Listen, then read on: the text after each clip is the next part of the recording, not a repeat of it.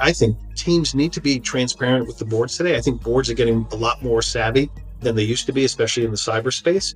And you're not doing yourself any justice by giving them a green report all the time, because uh, really you can't be green all the time. And then what's going to happen is, first time you have a breach or the first time you have a, a major incident, they're going to look back and say, you told me everything was green. And now you've kind of lost a little bit of your own reputation within the firm.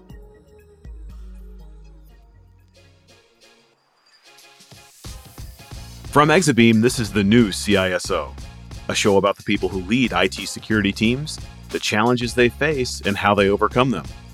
If you like what you hear, please rate, review, and subscribe to hear our new episodes first. I'm Steve Moore, and today I speak with Frank Vesce, CISO at Allvue Systems.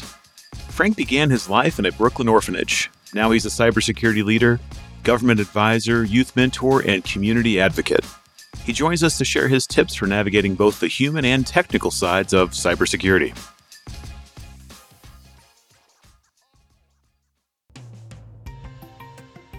One thing can determine your reputation with coworkers, managers, and board members. That's communication. So, how can a single word change your message? Should you always report green to the board? And what are the four types of complaints that can affect your organization?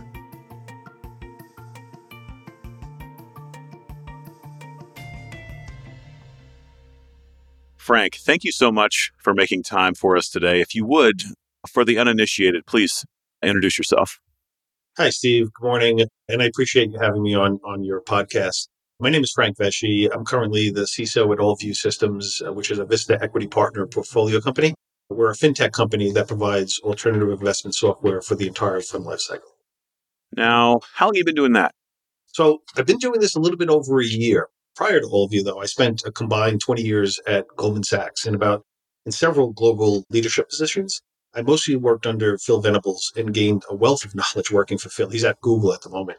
But not only Phil, I, I gained a ton of knowledge working with many of my former colleagues and teammates. It was uh, truly a great experience working with Goldman.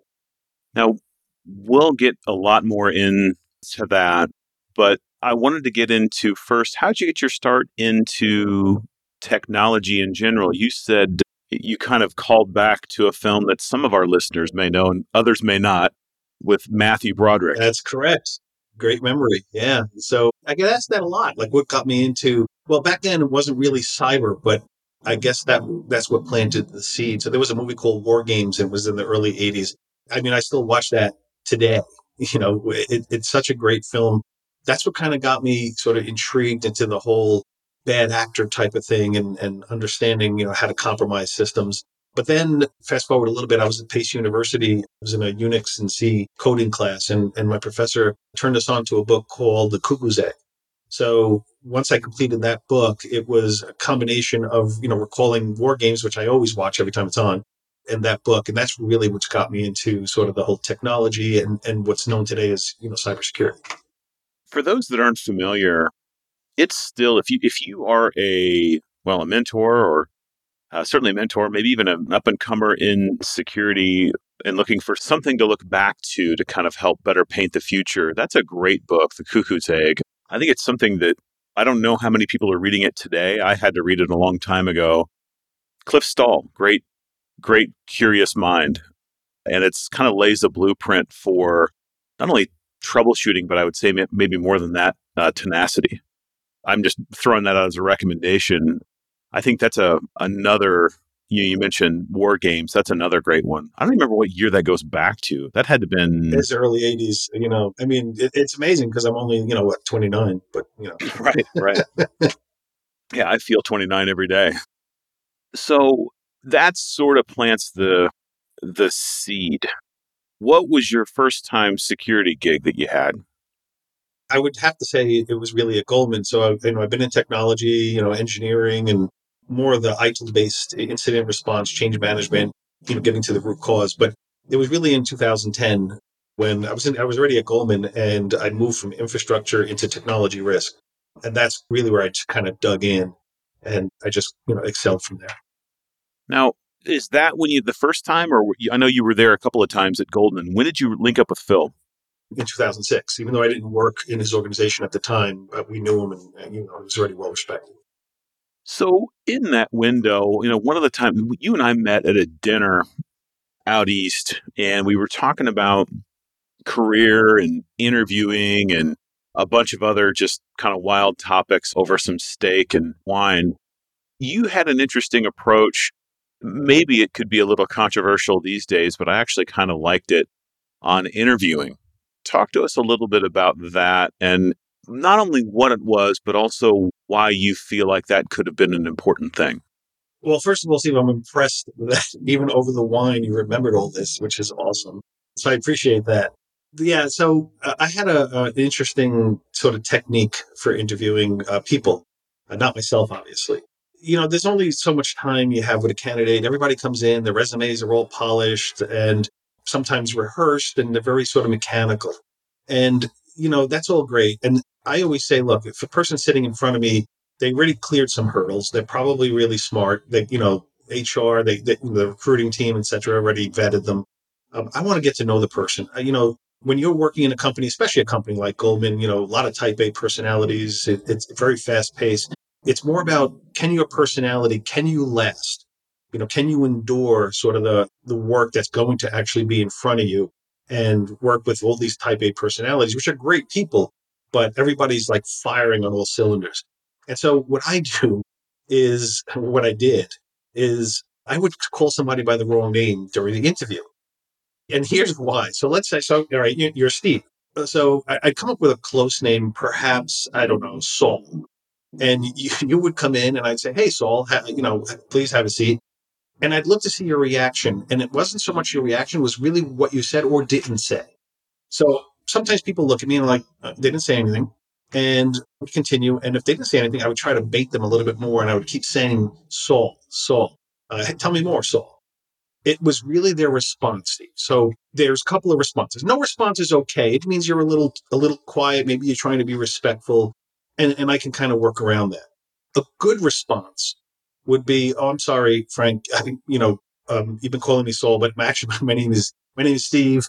But if you want, you can call me Saul. Like if they had that type of personality, to me, that's like a home run. I, I don't really need to like go down your resume. There's going to be other colleagues who uh, we'll interview you. We'll, you know, tech you out, deep dive you. You know, I'll start asking things like about what do you do in your personal time and what do you do to relax, that type of thing. But the wrong answer, Steve, the wrong answer is, and again, it says a lot for a person if they can't handle me calling but you know, by the wrong name. If I was to say, "Hey, Saul, have a seat," and you're like, "My name isn't Saul, it's Steve," like, "Oh, that, that's very interesting." And and meantime, in my head, I'm like, "You can't work here. If you can't handle me calling you by your wrong name, eh, you know, just innocent. And that's the type of sort of response you give. There's no way you're going to last. And I'm probably doing that person a favor. But, you know, it's funny. HR once, I guess they found out what I did and they laughed because they knew me. They said, oh, that's Frank. That's how he does it. Like he's allowed to do that. But they encouraged other people not to do that. And, and at the end of the interview, just to let them know that I wasn't an insane person, you know, especially if we were getting along at some point, I would say, by the way, Steve, I know your name. I was just wanting to see how you reacted. And it was like, oh, they're like, oh, wow, that was interesting. So to me, I think that could be a little bit, maybe a lot frustrating to some people. But I think two things. One, they had already been interviewed by many people by the time they got to you. And I think cultural fit or personality fit is an important thing. Working in financial services and the pressure cooker that that can be you wouldn't want to bring someone on that that couldn't take a lot of different types of heat.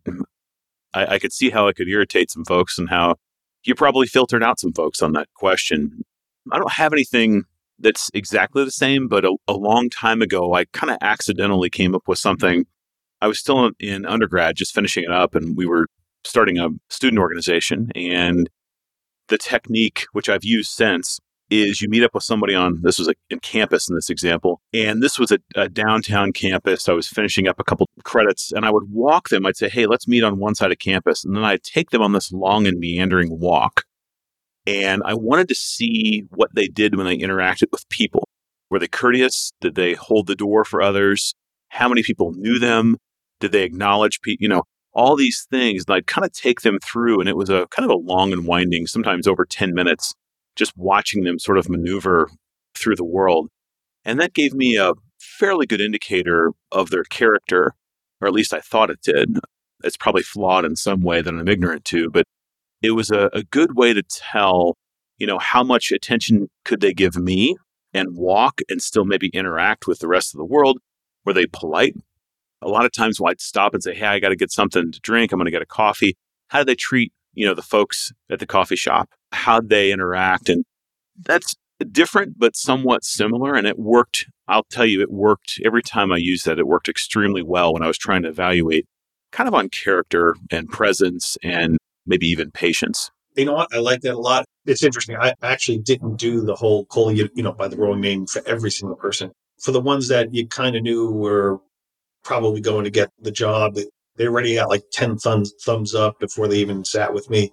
I did the same thing, but I didn't really, it was more of a, you know, I really have nothing else to ask you. I got a lot of feedback already. Let's just go out to the coffee room and just sit down and chat.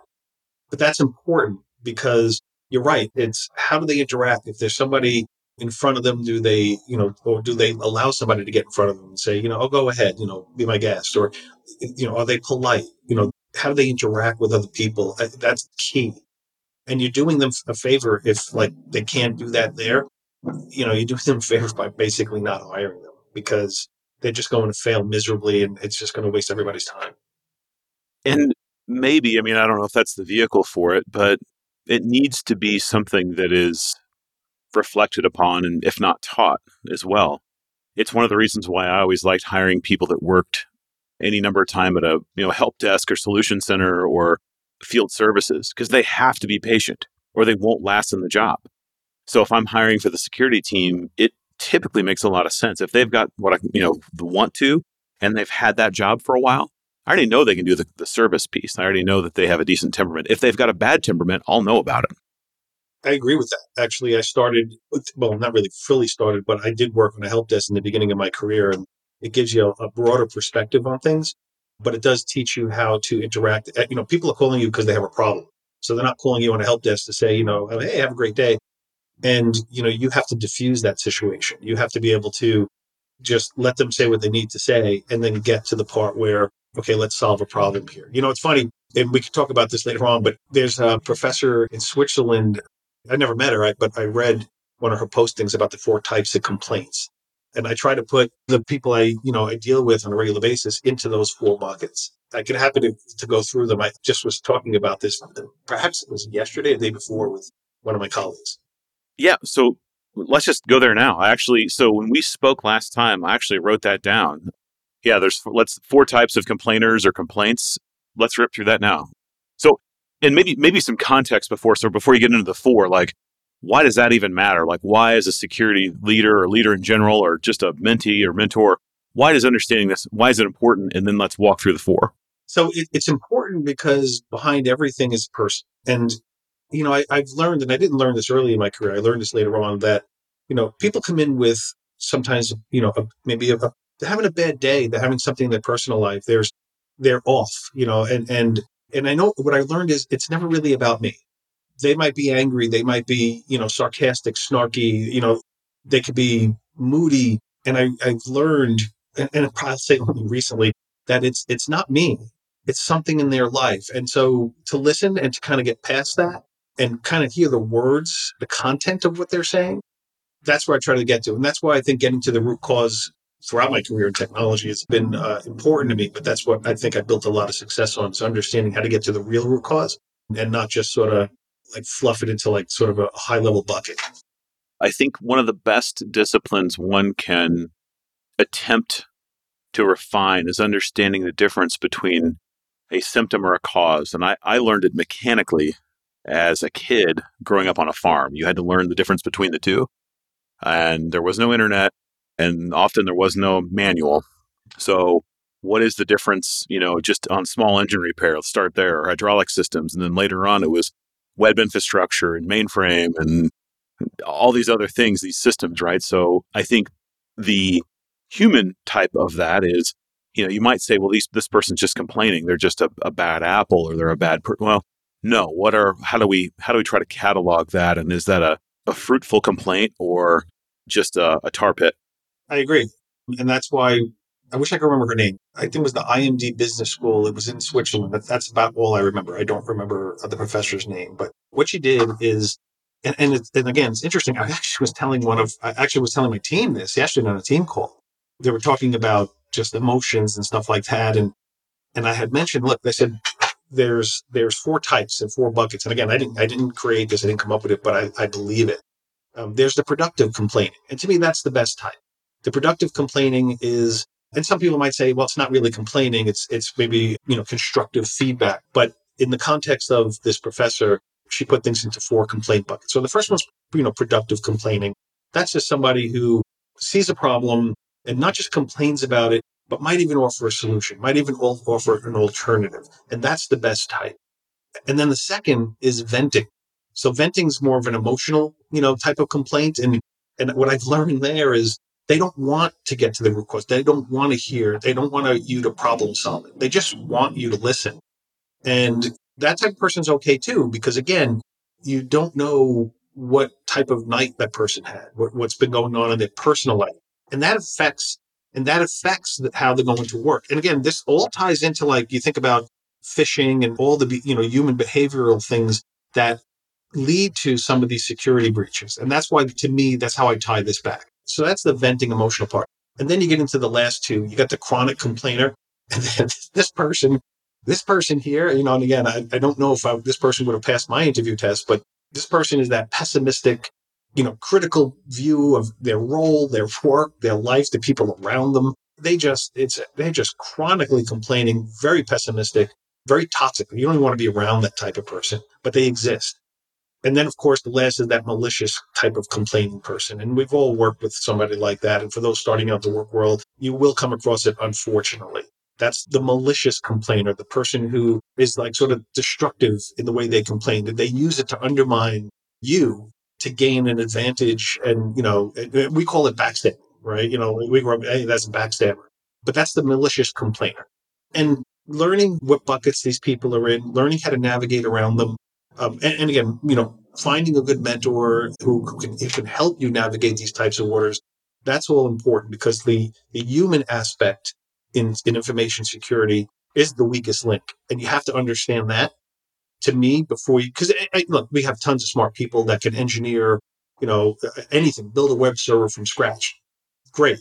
But are you thinking about the end user? Like when they go to use it, are there holes in there? Are they going to expose passwords? And, and that's why I type in, I always think about the human part of it Well, honestly, the, the other thing to understand is you're going to find all four of that not only in staff, but also in leadership and executive leadership. There's certainly a lot of malicious complainers or that use complaining as a tool to either try to raise themselves or pull someone else down or to create a diversion.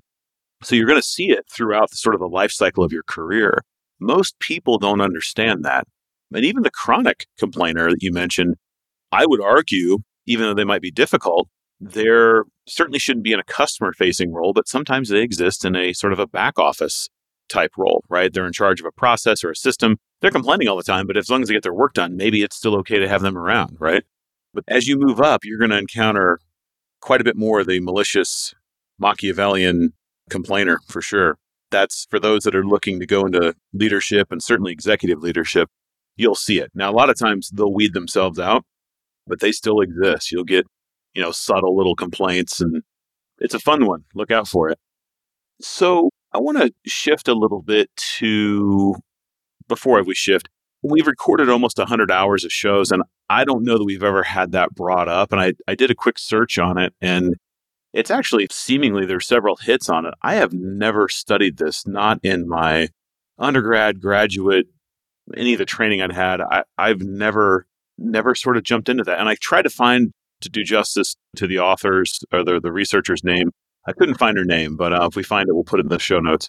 So I want to jump back to something interesting I thought that, that you did when you were working with Phil. And I think you still may have a relationship there. Uh, you had a relationship with the U.S. Coast Guard. I do. I do. Yeah. I find it interesting. You were you were helping them do some tabletop work, which I think is um, I love the kind of the format and I like the relationship. So I want to talk a little bit about this from a couple angles. So, what is it that you're doing? And then I've got some questions. Yeah. So, uh, thank you for that. So, uh, yes, I'm a, a, cybersecurity advisor to the U.S. Coast Guard, uh, captain of the New York, New Jersey port. Uh, they call it Sector New York. Her name is Captain Merchant, but I've been through, I guess now uh, she's the third captain that I've worked for or with. I don't get paid for it, by the way, right? And and I guess I'm one of the third admiral too, because they change every couple of years. And with that, I actually hold a government clearance. But I got that because Phil and another colleague of mine, Byron, great guy, both of them, you know, had their uh, got obtained their clearance. I think Phil had TS as well. And I think Byron did at one point. And they were going to DC a lot and participating in the Hamilton Vault series of tabletop exercises. And and they asked me to, you know, wanted to be part of that. So I did. And that's how I got my clearance. Phil sponsored it. And then somewhere along the line, the Coast Guard approached Goldman Sachs and they wanted somebody from the financial sector to be part of their cyber advisory committee to help them, and not just them, it's the port partners, oil and gas, you know, shipping. They wanted somebody from the financial sector who didn't have that sort of uh, that government feel to them to uh, help them with tabletop exercises, which they've never done at the time, uh, and help them raise the bar and ultimately help them write policy which can get Congress to you know give them more money so they can do the things they need to do. So Byron and Phil said, "Would you like to do that?" Of course, I love boats. I actually have. Um, if we were on video, and if I was home, I have a, a radio controlled sailboat, which I, I love. But uh, so that's what, that's what I do in my quiet time.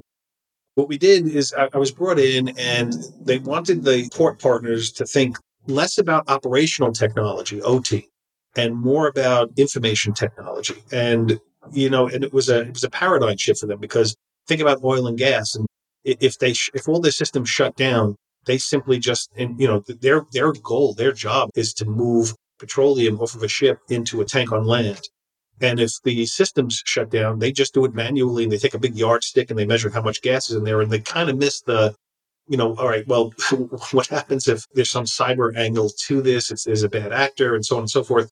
And so that's why I was involved. And, and to this day, now they have somebody who actually facilitates them on a regular basis. Uh, they still conduct at least two a year uh, with a lot of the port partners, and there's like 80 participants. It's really cool. And so that's my contribution, I guess, because, you know, you think about it, the port of New York, there's, I don't forget, seven hundred billion dollars a year in, in commerce that comes in and out. And if that was to be attacked, that would hit that would impact commodities and that would impact the markets. So, you know, selfishly, I would imagine, you know, Goldman probably had a selfish reason for saying, no, no, you can do that. And they approved it, you know, compliance approved it because it benefits the financial sector, knowing that there's somebody there trying to help to make sure that we don't have a, a collapse on the commodity side. I think it sounds awesome. I think that it's a lot of times, I can tell you, I can't get too specific. It's nothing secret or anything, but I don't want to upset anybody there were some very expensive people that were providing tabletop content and I'll call support for some very important organizations. And I was able to, to give those books a look ahead of time and talk to the people running them. And I was largely unimpressed. So it's like, this is not only from a top tier organization, but it's also expensive. And I thought it was very mediocre because it seemed like, shockingly, that it was. I learned that there's a buddy of mine who says this all the time, and I've borrowed it extensively, but it was created in a vacuum of experience, meaning that's a very polite way of saying they don't know what the hell they're doing. And so it's important and often overlooked. Uh, if you're going to do a tabletop, if you're going to do the exercise, make sure it's relevant. You know, make sure there's variables in there that are likely to occur. And it's amazing how many organizations well meaning organizations just waste their time on things that are not likely to occur or don't really help them prepare and take action and, and help develop the muscle memory, but also putting forth the capabilities to actually respond when they need to. 100% agree with you, Steve. It's really about relevancy, right? It cannot be generic. And unfortunately, I've, I've seen, I haven't been part of it, but I've, you know, I've seen it where they're just really, really generic.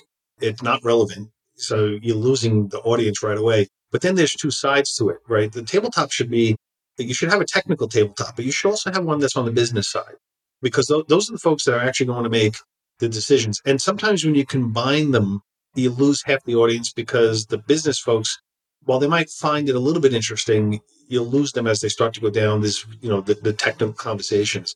I think, you know, where everybody benefits is you just, you know, try to keep it more on the business side because ultimately at the end of the day, that's what's going to get impacted. And, you know, you could always do something later with technology, but if you're going to only do one, it should be more business, you know, business facing, business impacting so that people can kind of wrap their heads around it. My only exception to that, or the only applied sort of observation about that, and I do think for purposes of planning that having the executives practice their piece is excellent.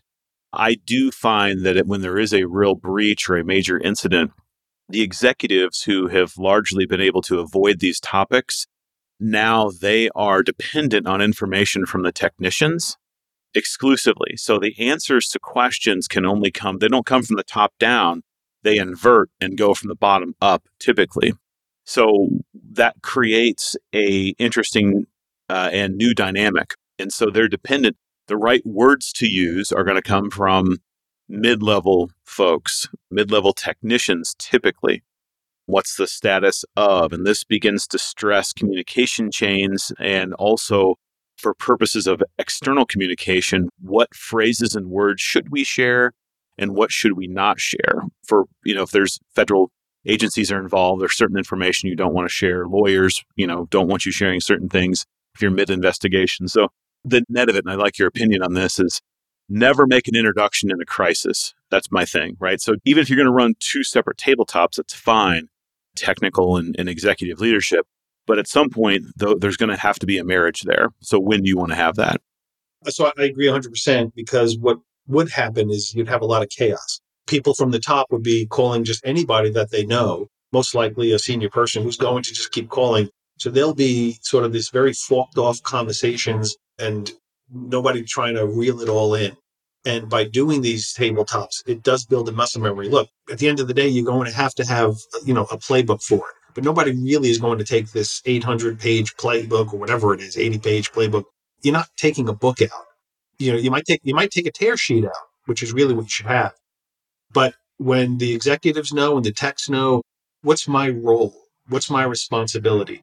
And even you can give them cards, they can put it on their desk, right? Where oh, this is my role during that crisis. I'm going to, my job is to call into this bridge and give X, Y, Z, because that has to get up in a filtered way. You have to get it from a techie talk to more of that business lingo.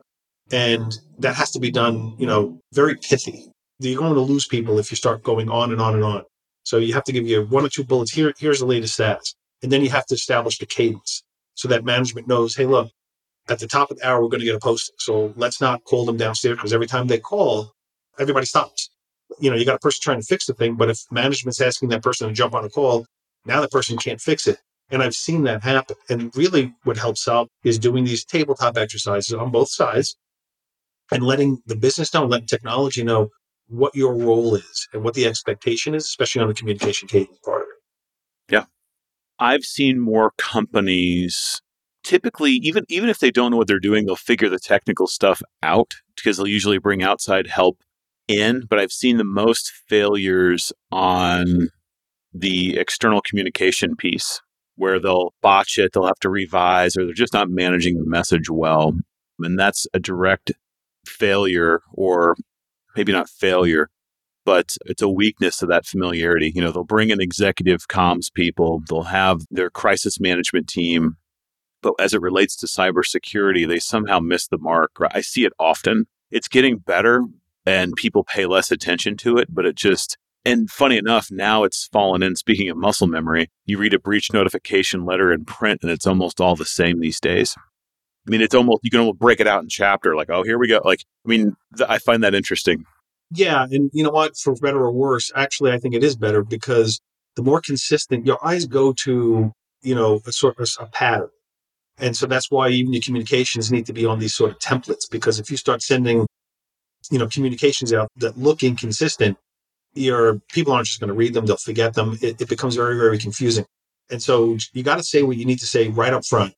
And anything else after it is just part of a template. It's all if everyone eh, you know if anyone wants to take the time to read it they can.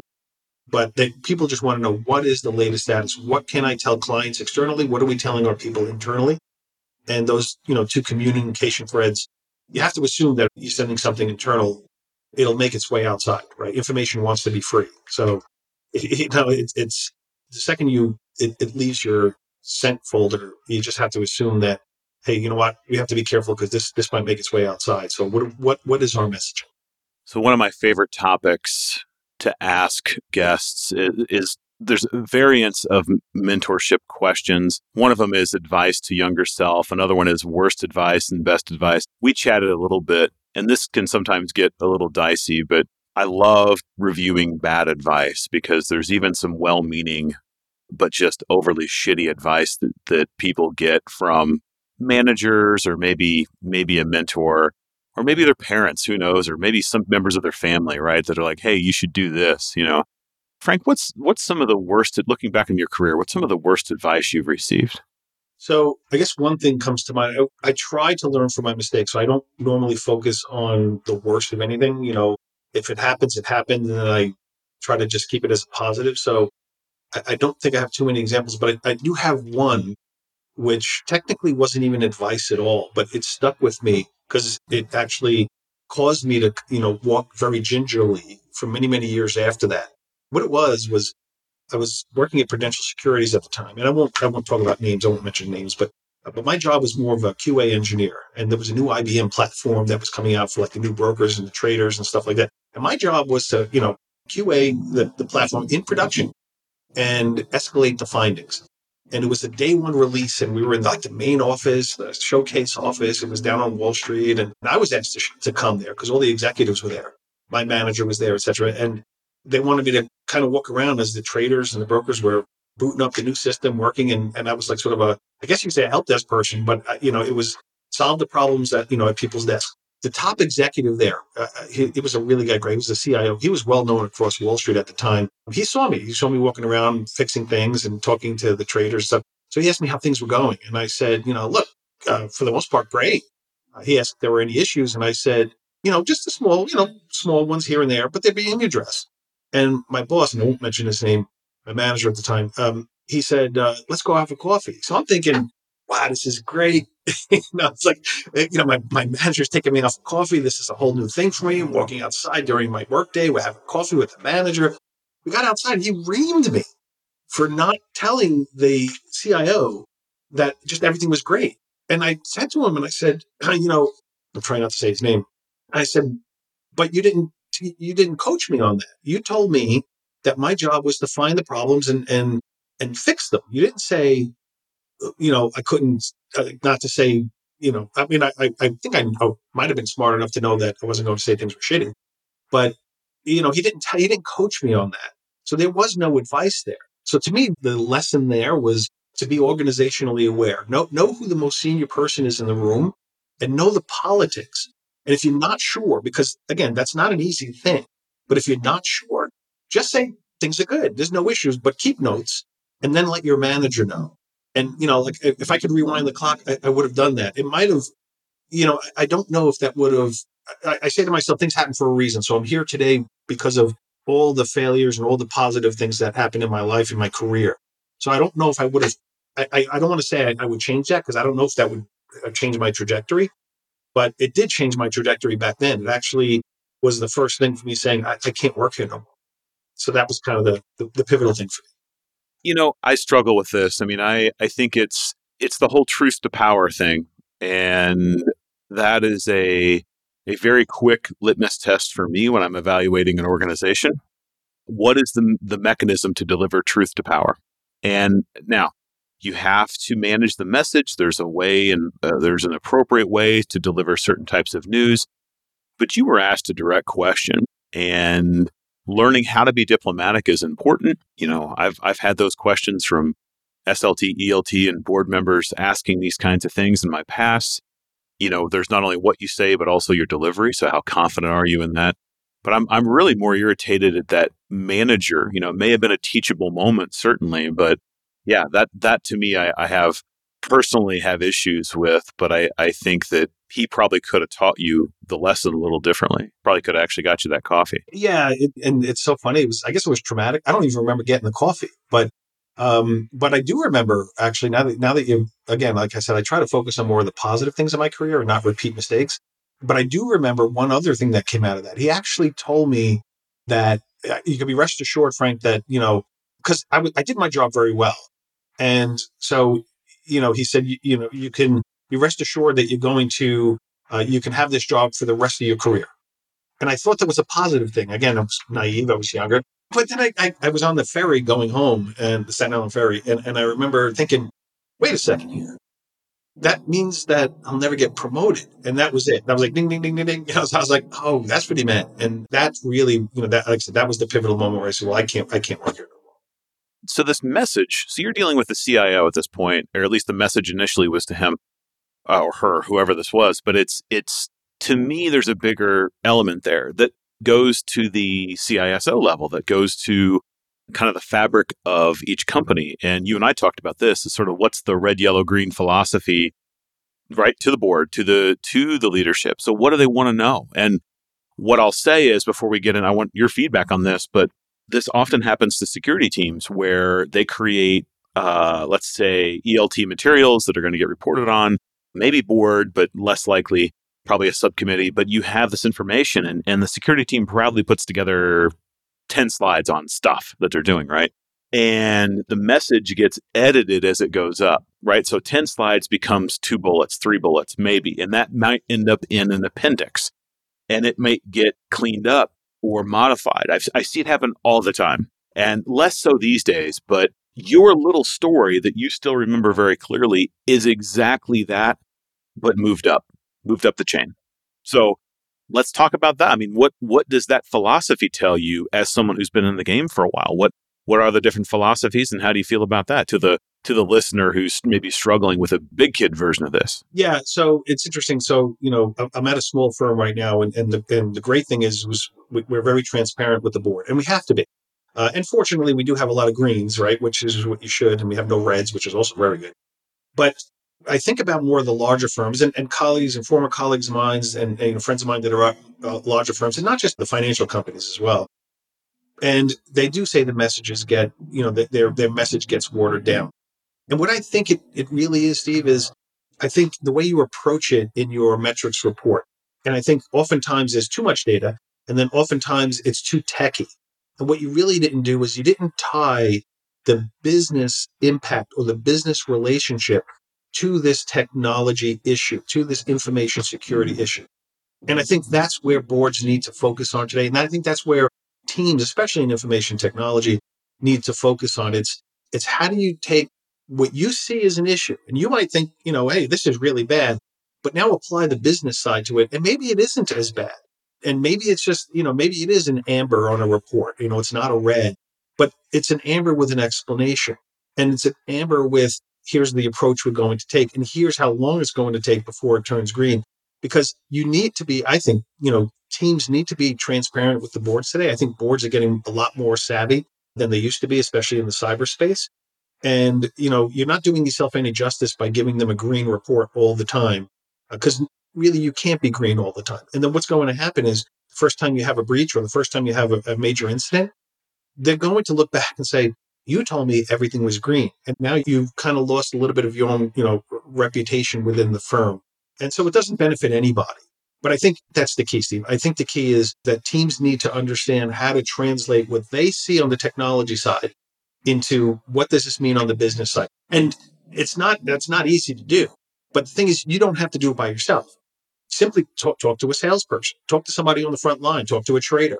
Ask them. And you know ask somebody in the executive committee say, look, we're seeing this and, and, you know, this is what could happen. How would that impact you? They might say, oh, we don't care about that. That's like whatever, whatever. Oh, well, then I'm not going to say it's red. I don't need to.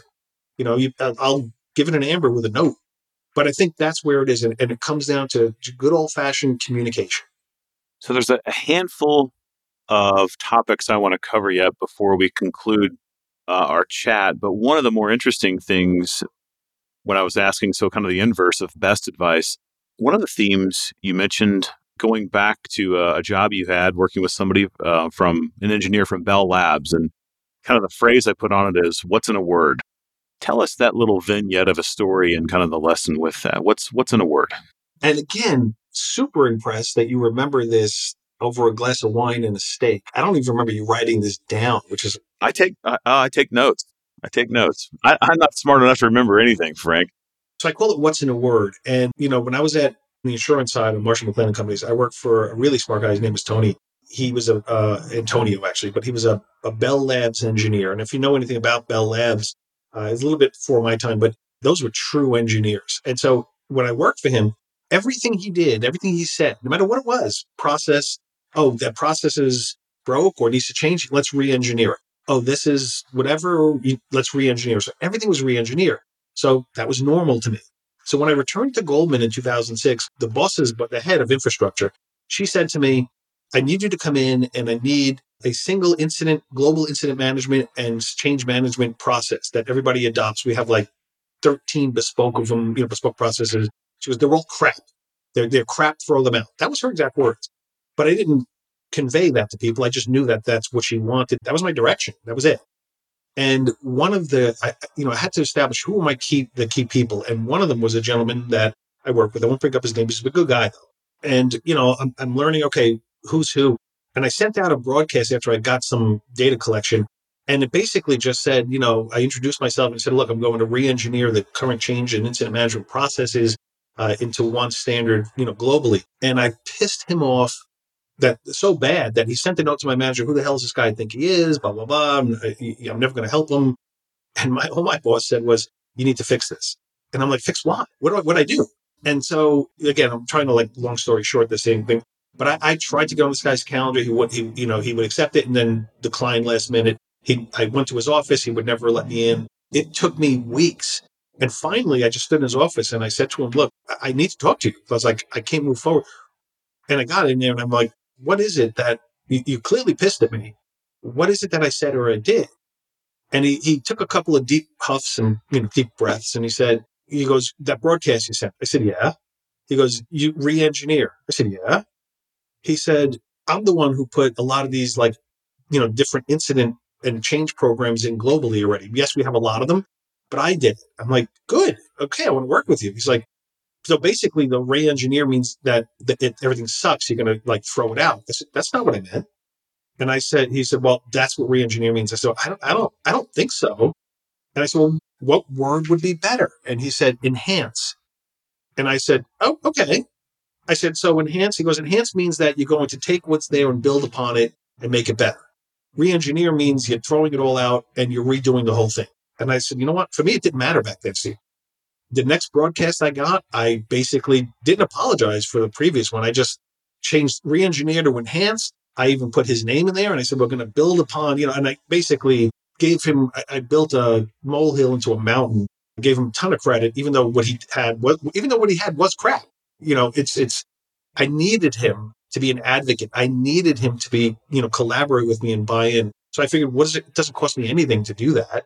Let me do that, even though I knew I was going to throw all this stuff out. And he became such an advocate of our program because I, I give him credit all the time. I'm like, yeah, we're doing this. I'm like, well, that's how, not how it was. I'm like, yeah, but I'm just enhancing what was there. In my head, I'm like, no, I'm re-engineering. I'm throwing the shit out. And I tell that to people today. I'm like, be careful on the words that you use. And especially if you're new in a firm and your job is to fix things or refine something, you know, people might not use the word re-engineer today, but don't say you're going to fix it. Don't say you're going, you know, just use the word enhance. You'll gain a lot more, you know, buy-in from people and collaboration than you would have if you used any other word. Yeah, no, I think that's a good a good point. So for the listener, maybe default to enhance if you're unsure, right? no, that's I like that story a lot, and I've, I've slammed into many walls myself on similar situations and been unaware that I had hit a wall. That's the the great part of being dumb. Sometimes you're tough enough not to feel the wall that you just smashed in, but you're not smart enough to realize that you hit it. So one of the last things I want to cover, and this is this is actually my last point before I have our final question, is you as a as a youth, you started your life out. We talk about origin stories here and how did you get your start and we talked about Matthew Broderick and all this, but uh, even well before that, your origin story, you started things out uh, in an orphanage, and that's that uh, affects certainly affected you, but uh, still acts as sort of the the north star for you today. Uh, talk to us a bit about that. Thank you for bringing that up. Yeah, and, and so I did start life out in an orphanage. Uh, it was in Brooklyn, and after being in an orphanage as an orphan, obviously, and not elf like in the movie, but you know, because he was an orphan. I went to foster care and I was only in there a short amount of time, but then I was adopted into a loving family, which I've, you know, my whole life and my mother's still alive. And, you know, so I've never let that own me. And I've always in my heart, because I, I was, you know, raised and brought into a very loving, caring family. And my father worked very hard. So I had a, you know, I never really had to want for anything. And I have an adopted sister as well. And so, you know, I always wanted to give back. So when I was at Goldman, we said, well, what could we do? And you know, what could I do? And we do work, I do work with uh, a Year Up, which is a, a nonprofit that takes inner city kids and gives them an opportunity to, to get into sort of the, you know, the corporate world and break that poverty cycle. And I love working there. But then when I started that, I realized after talking to them that some of them were, were, were in foster care. So we started working with Casey Foster Care, which is the largest national foster care in the US. And when I heard the stat that there were over 30,000 kids aging out, aging out means you hit 21, aging out of the foster care system, and only 6% actually go to college. Well, nobody knows what happens to them after, and you can almost guess. But, you know, that's a horrible stat. So I said, well, I want to do something to, to fix it.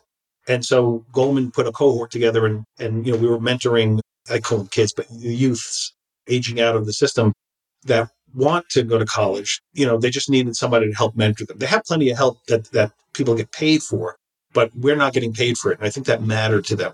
And what happened was, and I'll close on this, Casey Foster Care came to Goldman and said, look, uh, and it was another colleague of mine, Alexis. so they said, uh, you think both you and Frank, you and Alexis can come to Washington, D.C. and testify before Congress on the benefits of private sector firms working with nonprofits such as Casey. And, you know, we went to Goldman and we said, normally we wouldn't be allowed to do that. And we said, can we go and do that? And they absolutely, I mean, you think about it, the financial crisis, Lloyd was testifying before Congress and that wasn't a good thing. So they said, yeah, absolutely. Go ahead. Go ahead. And so that was a very, very humbling moment in my life, very crowning moment. I mean, the whole point of that was so that again, Congress could uh, allocate money to, you know, firms like Casey because they can't do it on their own. They're, they're a nonprofit. And of course, we don't get paid for to do that at Goldman. That was just what we did, because that's the culture there. They try to teach you to give back. So, I think what kicked that off. So, thank you for sharing. What clued me in is, I believe when we met, you on your lapel had a. I, I could be wrong, but I think it was a, a foster care pin, if I remember correctly. And I had never seen it before, so I, that that's actually what sparked this point of the conversation. So credits to you and all those that are caring for those kids. What an uphill climb. And then to know that that 6% statistic is um, not a good way to end up, right? That needs to be a, a larger number. And, and be even beyond that, uh, as, as you mentioned, sometimes more than college is just someone to talk to. Imagine you, know, you may not have somebody to explain the nuances of all the things it takes to that we take for granted, right? That's to move your life forward. So uh, the mentorship and the support greatly needed. And uh, thank you for sharing that. Thank you for doing it. Well, Frank, we've covered a lot and we're about at time, but I have one more question for you, which every listener will know what I'm going to ask. Pursuant to the name of our show, the new CISO. Frank, what does being a new CISO mean to you? A couple of things uh, on the on the non-human part. you know, like to say because I said there's a big focus on being human. What it means to me is being able to translate the technology aspect of my job to those who are non-technical. That to me is is what really the new CISO is. It's it's focusing less on the engineering aspects of it and focusing more on the risk aspects, the business side. What does this mean to a business person? And I think that's where you'll see and should see a lot of CISOs moving towards more on the uh, you know, defining and explaining risk. So I think that plus I think, you know, people need to really, it's okay. So, you know, the saying, I think it was from Voltaire, you know, perfect is the enemy of good. And I think people need to uh, embrace that a little bit more. I think uh, too many people, in, you know, in, in, in my field here aim for perfection. And you know, and they have to realize that it's okay to fail, right? Albert Einstein says like failure is a success in progress. And if you think about the space race, you know, how many launches failed before we actually were able to put men on there and send them to the moon, right? So, you know, and I think that's important. So I think in the context of your podcast, the new CISO, I think we need to focus on understanding, you know, how technology translates to the business side. But I also think you need to look at the human side. And I think, you know, too often people focus on we're not robots and your manager shouldn't be a robot. And unfortunately, sometimes some of us work for managers who are just robots. And I think you need to understand the human aspect to the work environment because around that you could put these security guardrails. Like you think about phishing is is is a, is a prime example. You know, is humans are going to make mistakes. Okay, try to understand why they make why they're making those mistakes, and it comes down to education and awareness. So I think there needs to be more focus on that, and let technology do its thing. Let you have engineers, you have smart people working for you. Let them worry about securing your infrastructure. Focus on the human part of it. Perfect. Frank, thank you so much for your time today. Steve, I appreciate it. Thank you. Have a good day.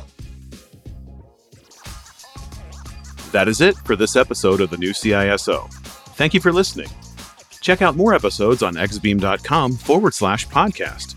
Remember to rate, review, and subscribe to get brand new episodes first.